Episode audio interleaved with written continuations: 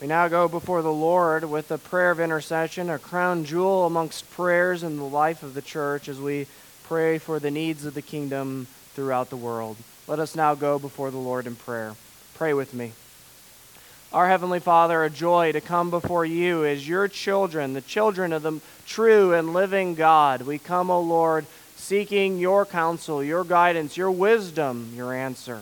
We thank you, O Lord, by your Spirit, that your Spirit dwells. He dwells within us, interceding for us. And by that intercession, our hearts also are spurred to intercede for one another. We pray, O Lord, for our civil realm over us. We live in a world that is marred by war. And so we, O Lord, lift up our own government's military, particularly those who are Christians there within it. We think of the chaplains that seek to serve the spiritual needs of those who are in service, but also the Christians, perhaps within our own congregation, but throughout the PCA itself. We pray, O oh Lord, that through their service, not only our freedoms would be protected, but through their service, O oh Lord, they would grow in a closer relationship with you. That by their witness, they would lead those who are alongside them to Christ Himself.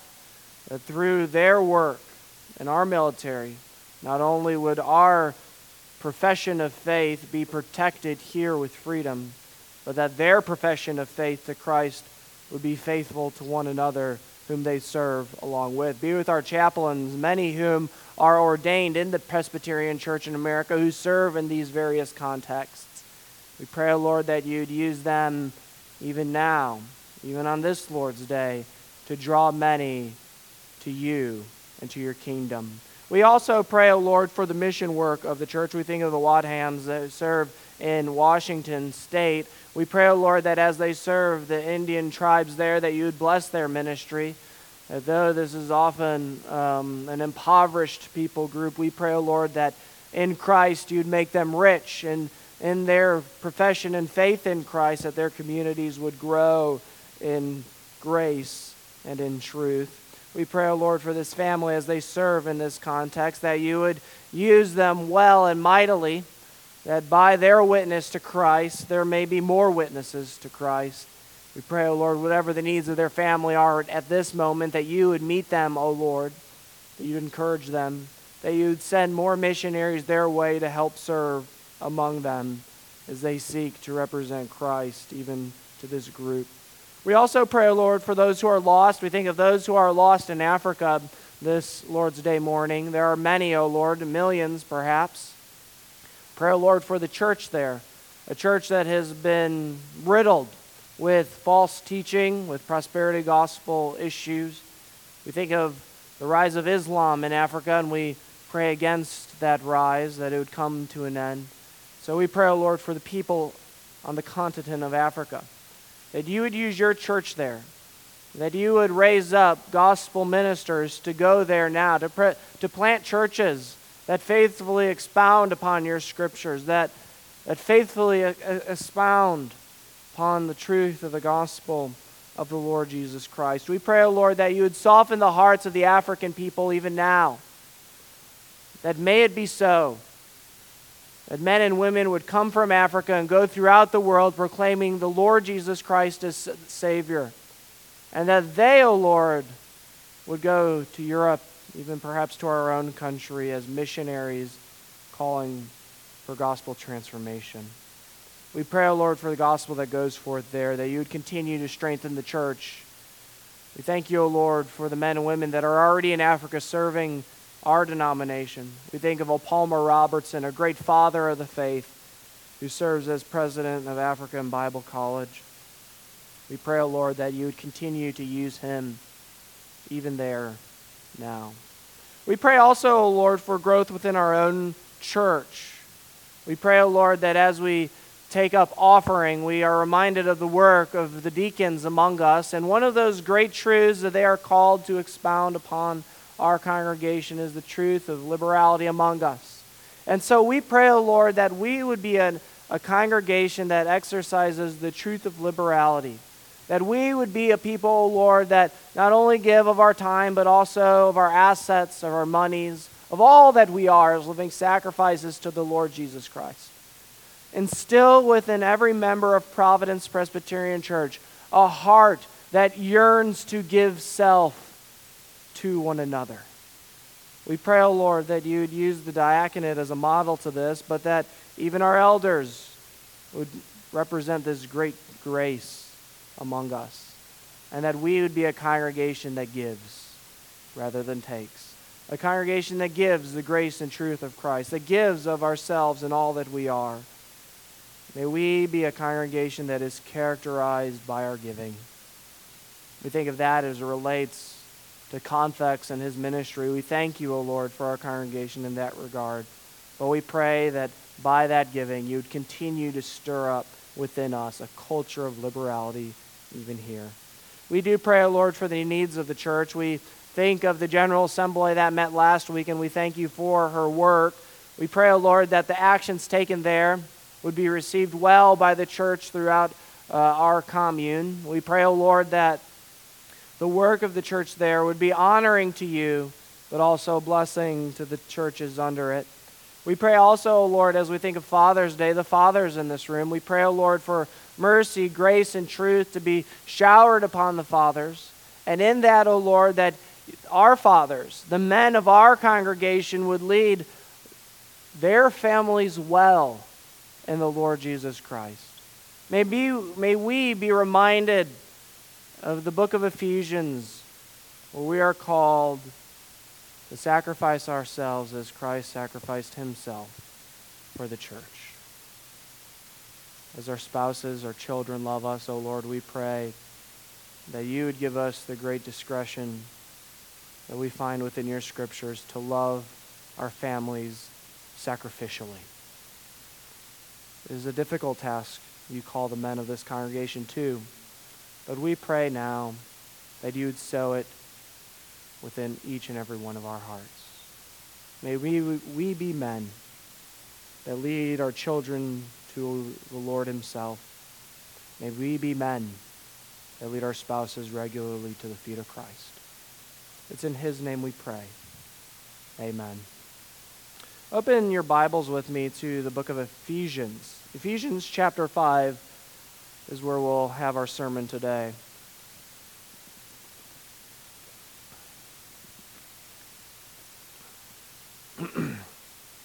we take a break from the Gospel of Luke. You might say we had hardly started the Gospel of Luke, and that is true. Um, we were taking a break, though. I thought maybe I should delay Luke by a week or two just so that we wouldn't have to take a break after the first sermon.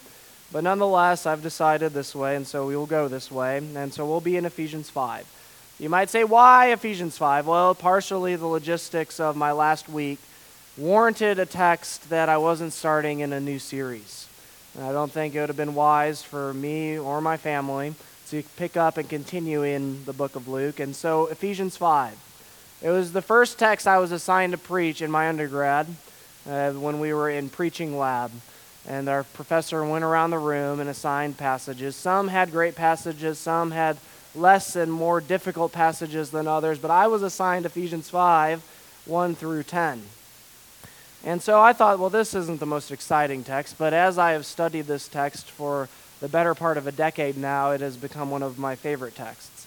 A text that I can tell you about all the variances found within, a text that I've exhausted, at least it, it feels that way, every resource on. And so I thought it would be an easy text to write a sermon on. Every time I approach this text, whether it be teaching or preaching, I somehow walk away with a different idea concerning the text. It is the great truth of Scripture and its sufficiency that even when we know a text well, that when we come back to that text, the Lord continues to reveal to us the great truth within that text, even new things as we approach it. And so, a text that is well worn in my Bible, I hope can be well worn in yours, is Ephesians 5. Stand with me then as we hear from Ephesians 5. We'll pick up in verse 1, and I think perhaps today we'll go through verse 14 instead of 10.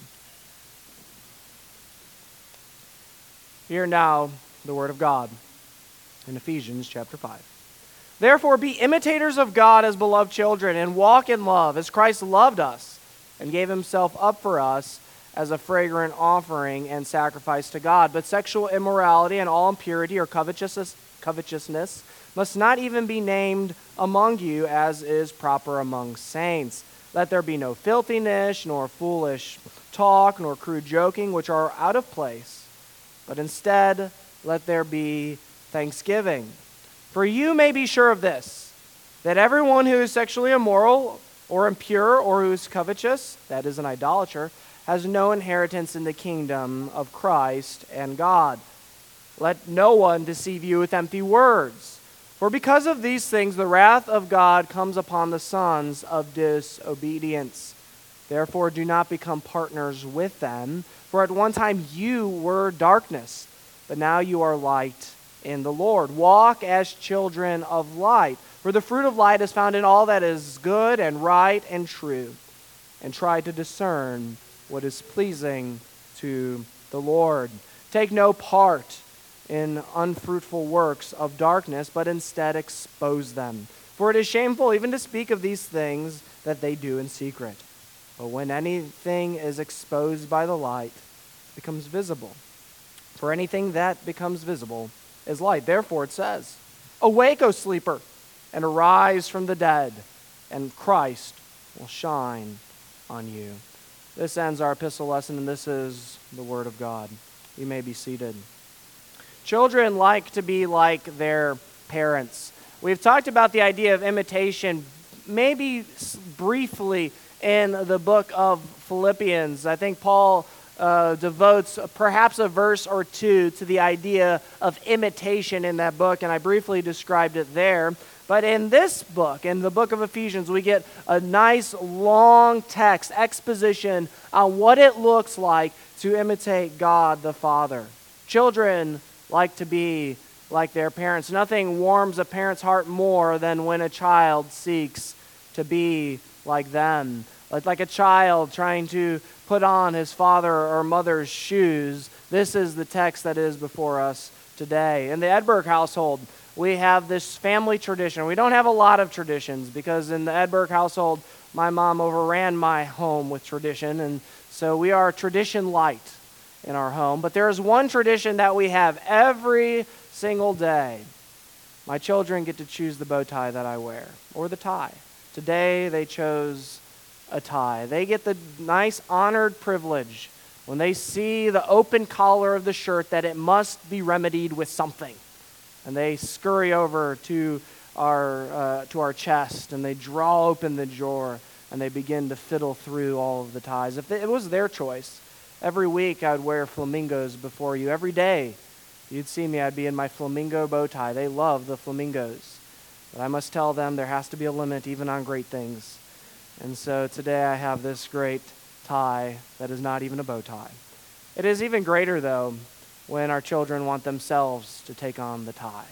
I, uh, maybe as just an illustration, when John Owen, but a few years ago, had a shirt that he buttoned up he looked just as I did for the tie that went with it.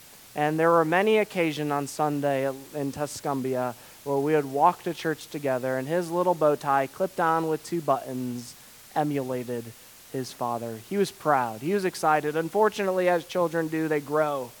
We don't have a shirt for little John Owen to wear to mimic his father. But even today, our children, when they grab one of my ties, they wrap it around their neck. How does this thing go on. They want to imitate. Children want to be just like dad, they want to be just like mom. Children tend to imitate their parents and to imitate them well. This is both a good and bad thing. It is good when they imitate godly, great personalities. It is bad, though, when we see our own shortcomings with our children. A ruling elder in Mississippi once said, The hardest thing about parenting is seeing the worst of me in my child. And I'm sure every parent in this room can empathize with that statement. We all imitate something or someone. So the question before us today is who do you imitate? Paul uses the language of imitation to call us then to be imitators of God. We are to imitate God because God is our Father. There is a relation between every person in here who professes the Lord Jesus Christ and the God of heaven. And so Ephesians chapter 5 then for us today shows and reveals what does it mean to become an imitator of God. In order to be an imitator of God, Paul quite illustratively says we must learn to walk like him. We must learn to walk in love. We must learn to live as he lives. We must learn to do as he does. We must learn to talk as he talks. We must learn to become imitators. Who do you imitate? Do you imitate the culture and its values here today? If I put you under a microscope, what's the DNA that I would see in your genetics? Who do you imitate? Do you imitate the Lord Jesus Christ and his Father? Or do you imitate the Prince of the earth and his followers? Are you a seed of Eve, as some professors of the Old Testament would say? Or are you a seed of Satan? Who do you imitate? Ephesians chapter 4, just in the previous passage that I read today, says, Give no opportunity to the, the devil.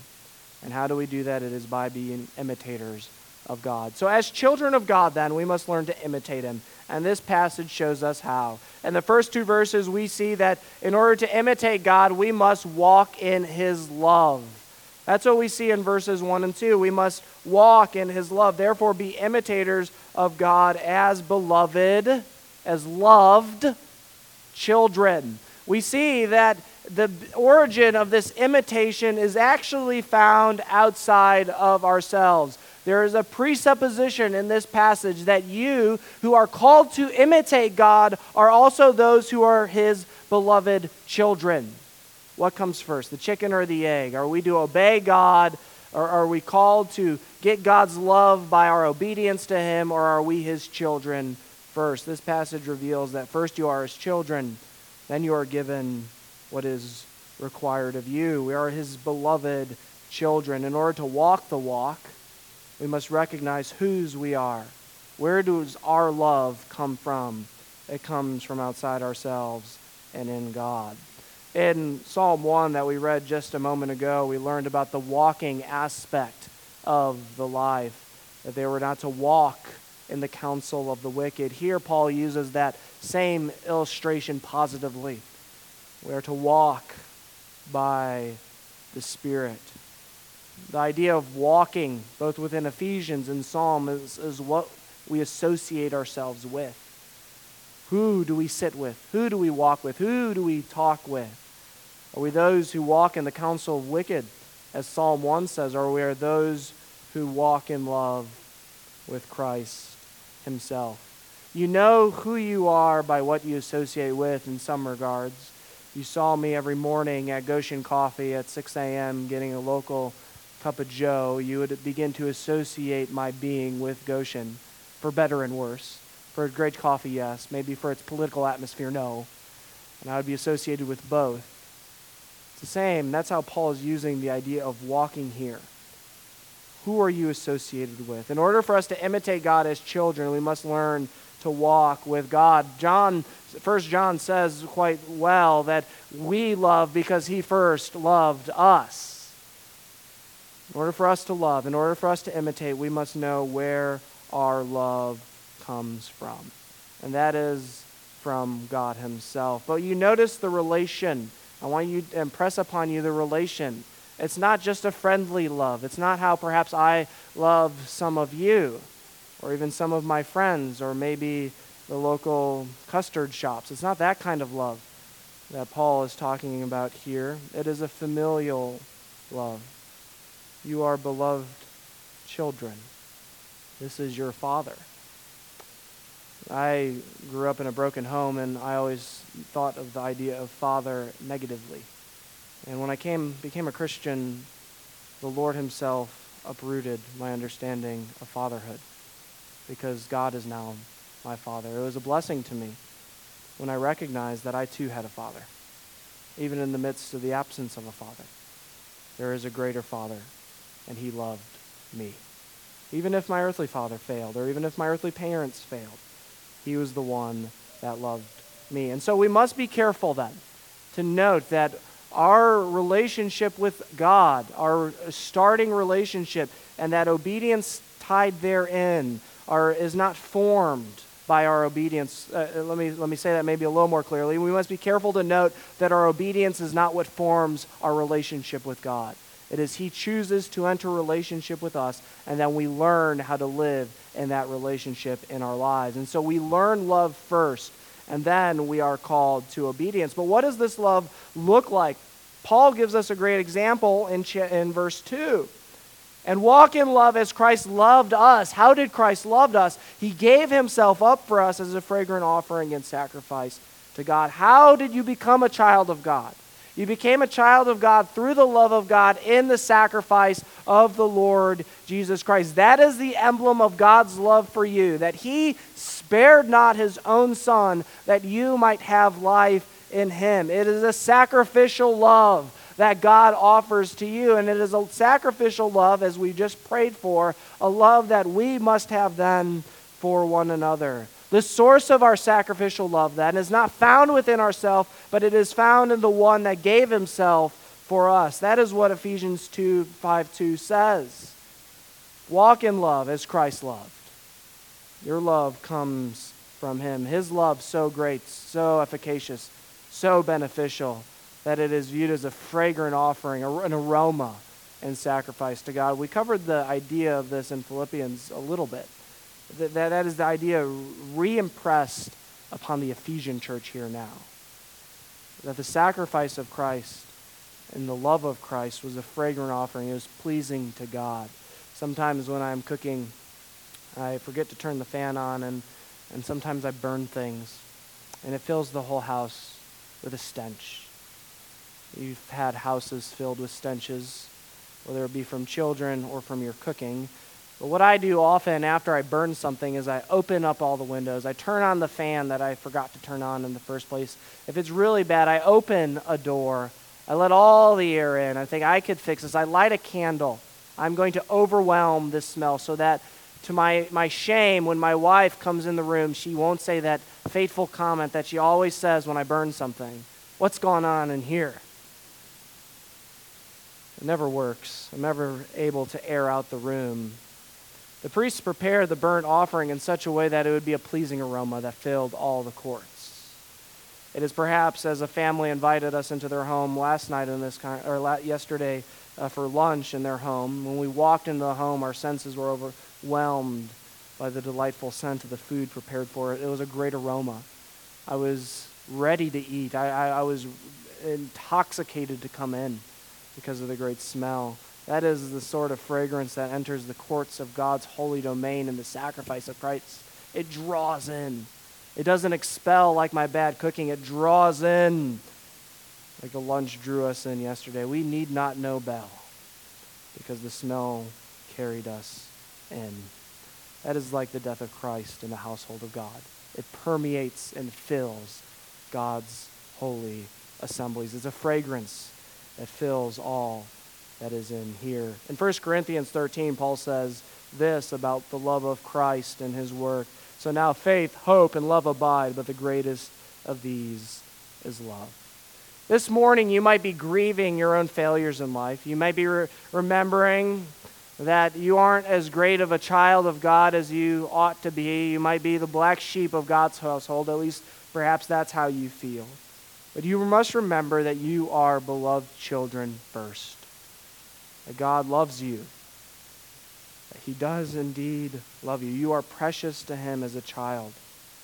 You are precious in His sight, and His love is there for you. Live out what is already yours because God loves you. Even if you feel discontent with your own growth in the Lord Jesus Christ, you must remember that your life is a fragrant offering to God, not because of your own work, but because of the work of Christ in your stead. So you then can walk in love. You can walk not in your love, but His. As children of God, we must learn to imitate Him. We first learned that you are to walk in His love. We had a very grace filled first point. The second point, not so much. The second point is you must walk in His purity. Your beloved children first and now obedience is expected of you, much like your own home. As we have children in our own homes, we, are, we love our children first, and then we give them some rules. We learn those rules, those codes, those household codes, codes in verse 3 through 6. But sexual immorality and all impurity or covetousness must not even be named among you as is proper among saints. Let there be no filthiness, nor foolish talk, nor crude joking, which are all out of place, but instead let there be thanksgiving. After Paul says your origin in God's family is by the work of love in the Lord Jesus Christ, now he outlines what that love or life looks like as a child of God. What does that life look like as a child of God? Well, there are some rules. It's the same for the people of the Old Testament. As God saves the people in the Exodus, God saves them. And what does He do immediately after He saves them? He brings them to Sinai and He gives them the rules for now. This is how you are to live in my house. I have adopted you as my children. Now, this is the rule that we play by. Every house has rules. There are things you can do and things you can't do. You can play with toys. You can wash your hands. There's a lot of things you can do, but there are some things you can't do. In every household, no matter what it is, there are things you can't do. The things we limit our own children from doing, they are not hopefully a bunch of feral children. There are limits to their lives, and it's for their own good.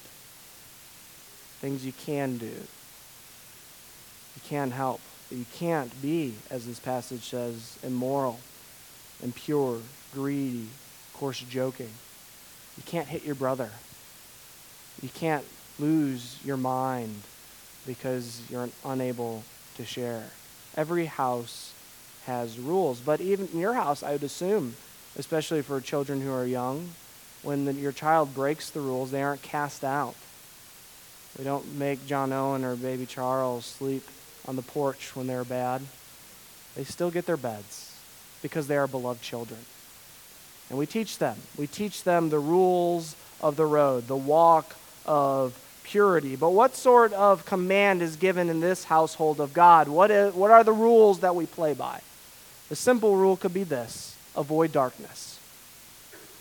That is what Paul calls the Ephesians to, is to avoid darkness. Well, what are the two subheadings of darkness in this passage? I can sum that up even very quickly. It's to abstain from evil conduct. Don't do evil things. That's how you avoid darkness. But also to abstain from evil conversations. So there is the word and the action. Avoid darkness both by word and deed. I encouraged our ruling elders, at least privately and individually, what are we to pray for when we confess our sin to God? I've sinned against you in thought, word, and deed. That is the sort of darkness that we are to avoid. But notice how the ESV couches it. We are to avoid this in such a way that it must not even be named among you. You see, as children of the household of God, there is a reputation within that household. And the reputation for those who are believers in the Lord Jesus Christ, called children of God, the reputation is that darkness must not be even named among you. That is the call here. When I was in the South, there were many families who had names that were larger than life. Great influence, big names, Pillow, Barber, Duncan, names that had exceptional weight tied to them. And for the children within those families, this sort of admonition must not even be named among you was important. Will you tarnish the family name?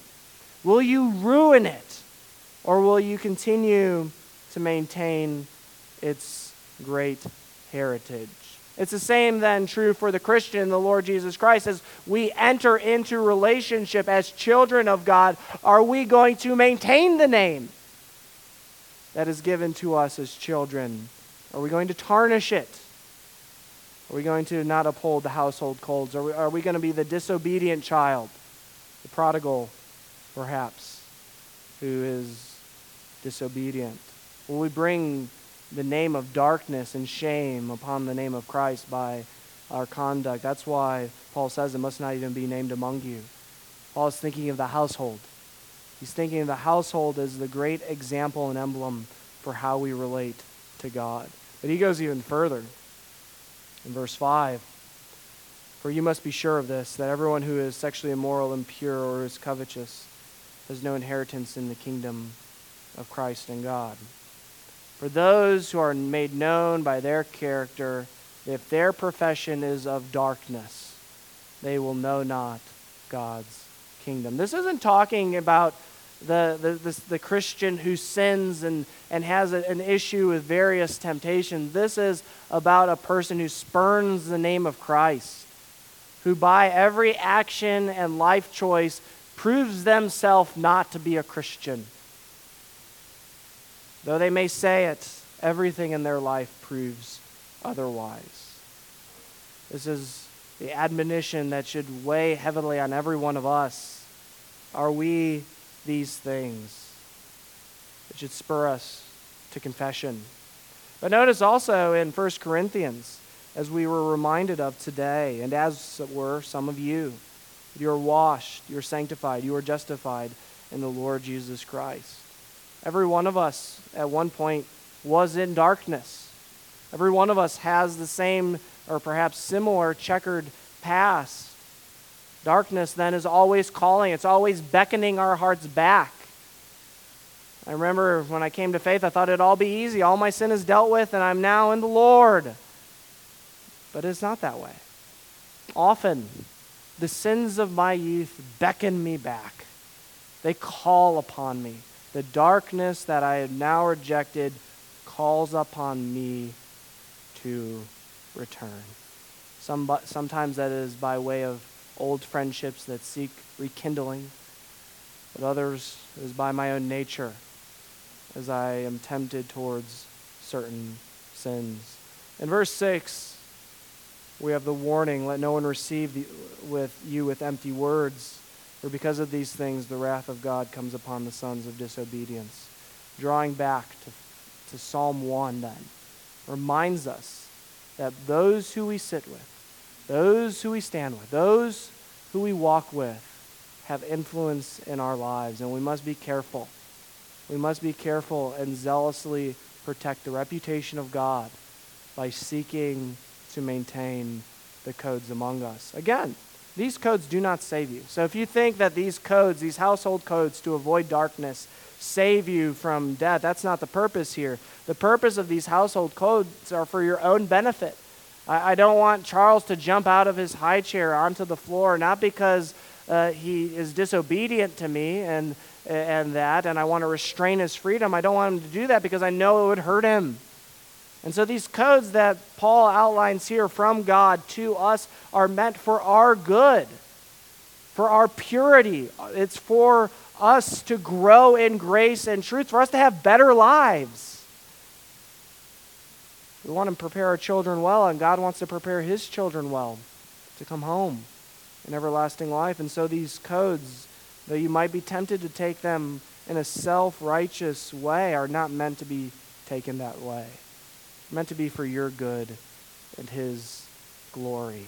They're guidance to live a life well for Christ. In college, these codes seem so cumbersome to me and to many at my school but they are for my good.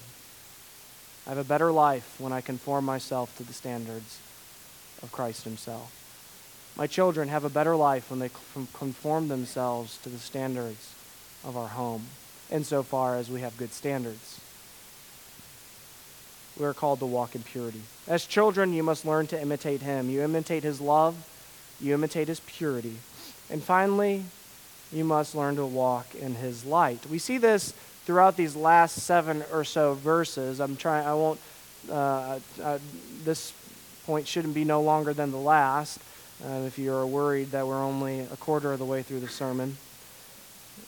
The last point seeks to impress upon us that this life as a child of God, with the conduct of God therein, produces people of light, not people of darkness. Therefore, do not become partners with them. We've touched that just a bit.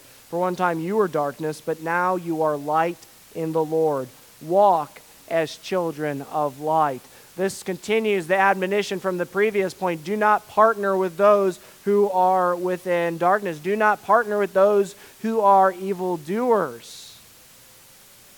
My, or the greatest fear of many children in darkness uh, remains that uh, that uh, we are uh, many fears, I should say, of children within our homes, and for parents, that is, is that they will slide through, I guess, and become a child of darkness. They won't live as how we taught them. And so, what we are reminded here is reminded of whose we are in the Lord Jesus Christ and what that looks like as children of light.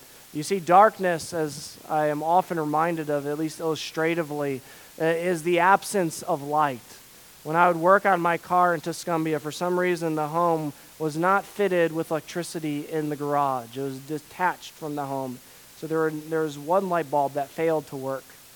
And I didn't feel the need to call in all the deacons to fix it. And so we always had light problems. It was a dark garage. But I like to work on my cars. And so the dark garage proved very cumbersome, especially at night after work.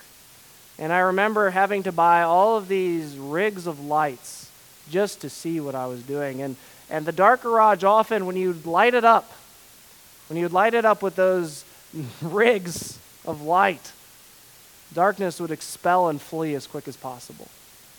It would flee to the corners of the room. The same true in moral darkness. When light exposes moral darkness, it flees. You think of any politician today when, when their corruption is brought to the light, when it is revealed, it flees. You want to distance yourself as quick as you can from it. Some politicians may dig their heels in, but who wants to be associated with someone who is morally bankrupt and corrupt. It flees. At one time, you were part of this darkness, but now it flees you. Even as it seeks to beckon you, it flees you because you are now children of light. What does this light look like? It's so intangible, it's illustrative. Paul illustrates it with those parentheticals in verse 9. It's found in all that is good, right, and true. It is true moral goodness.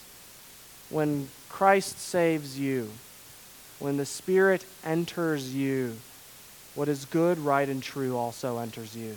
And in that entering, though it may seem like a flicker at times, especially early on, that light begins to grow and that light shines. It reveals what is good, it reveals what is right, it reveals what is true. And now that you have this light within you, you have the great task, as verse 10 says, to discern what is pleasing to the Lord. Now that you have this light that reveals, you can see clearly what is dark. Nothing makes a father prouder or a mother prouder than a child who succeeds. Whether that be learning to walk or talk or play sports well, when your child does well, you are proud of their work. And the same is true for God in our relationship to us when he, when he peers upon us and we are being beacons of light a, a city on a hill, a light on a lampstand for his sake. He is pleased. It pleases the Lord when we discern what is right. It's like, as we've talked before, when a child in your home finally chooses to do what is right, not because you have forced them, it brings joy to the household. He chose what is right. You would permit me one more personal illustration. And when I was in Mississippi, they, as anywhere. There, my youth group, as always, every Saturday would go to watch Ole Miss. And I always lamented the work of watching my entire youth group go to Ole Miss because nothing good, I should be careful, they may watch and might have admonitions on high. But they would travel to Oxford, and the Grove would be just filled with all sorts of debauchery all sorts of drinking, and it didn't matter how old you were, you would join in. And so I always loathed my entire youth group going. that Sunday evening, they would be back. They had all just gone back. They all missed church, of course. They went to church in Oxford. And I would wonder what they did on Friday and Saturday that week. But to my own chagrin and my own delight, uh, I remember one of these families, I mentioned them earlier just a moment ago. I was talking with them, the, the parents, and and they weren't like the rest. Their daughter was very academically astute, one of the brightest people that I've ever met. And I remember hearing about all of the work that they did, both in Oxford, and then they came home to homecoming, and I was like, this is just a terrible week for my youth ministry. But she came home from a party, and I remember sitting with her parents. I was visiting with them, and they asked, uh, What did you do at the party? And, and the daughter herself was grotesquely appalled by the actions of the party. She was 17 at the time, and not a typical 17 year old. But she railed against the drinking uh, that the kids were doing for their homecoming. Maybe some of you are such guilty of this, but not this girl. She made her parents proud. She made her parents proud because everything they had taught her had come to fruition in that moment. They taught her you don't need these things in order to have a good time. You don't need to be disobedient to have a great time. That is where the light shines. That is discerning what is pleasing to the Lord. That is discerning what is pleasing to the parents. Augustine of Hippo said this Do not believe that you yourself are a light. The light is that which illuminates every person that has come into the world in the Lord Jesus Christ. You see the reaction of being a light in verse 11 through 13. Take no part in the unfruitful works of darkness, but expose them. For it is shameful even to speak of these things that they do in secret. But when anything is exposed to the light, it then is made visible. Like this dear sister in Mississippi, or perhaps even in your homes today. When you choose by your own volition to do what is right, it is pleasing to the Lord because you are imitating those first two points in Him. You are all children. You must learn to imitate the one who you call Father. It seems then fitting to be, remind you, though we did not read it today, we read it last week, of Westminster Shorter Catechism 1. What is the chief end of man? Your chief end as children of God is to enjoy God. It is to enjoy God and to be faithful to Him, to enjoy Him and to glorify Him forever. We then end with Ephesians 5:14. Awake then, O sleeper, and arise from the dead, and Christ will shine on you. Pray with me. O Lord, shine upon us. Shine upon us as your children and teach us to walk in light. It's in Christ's holy name that we pray. Amen.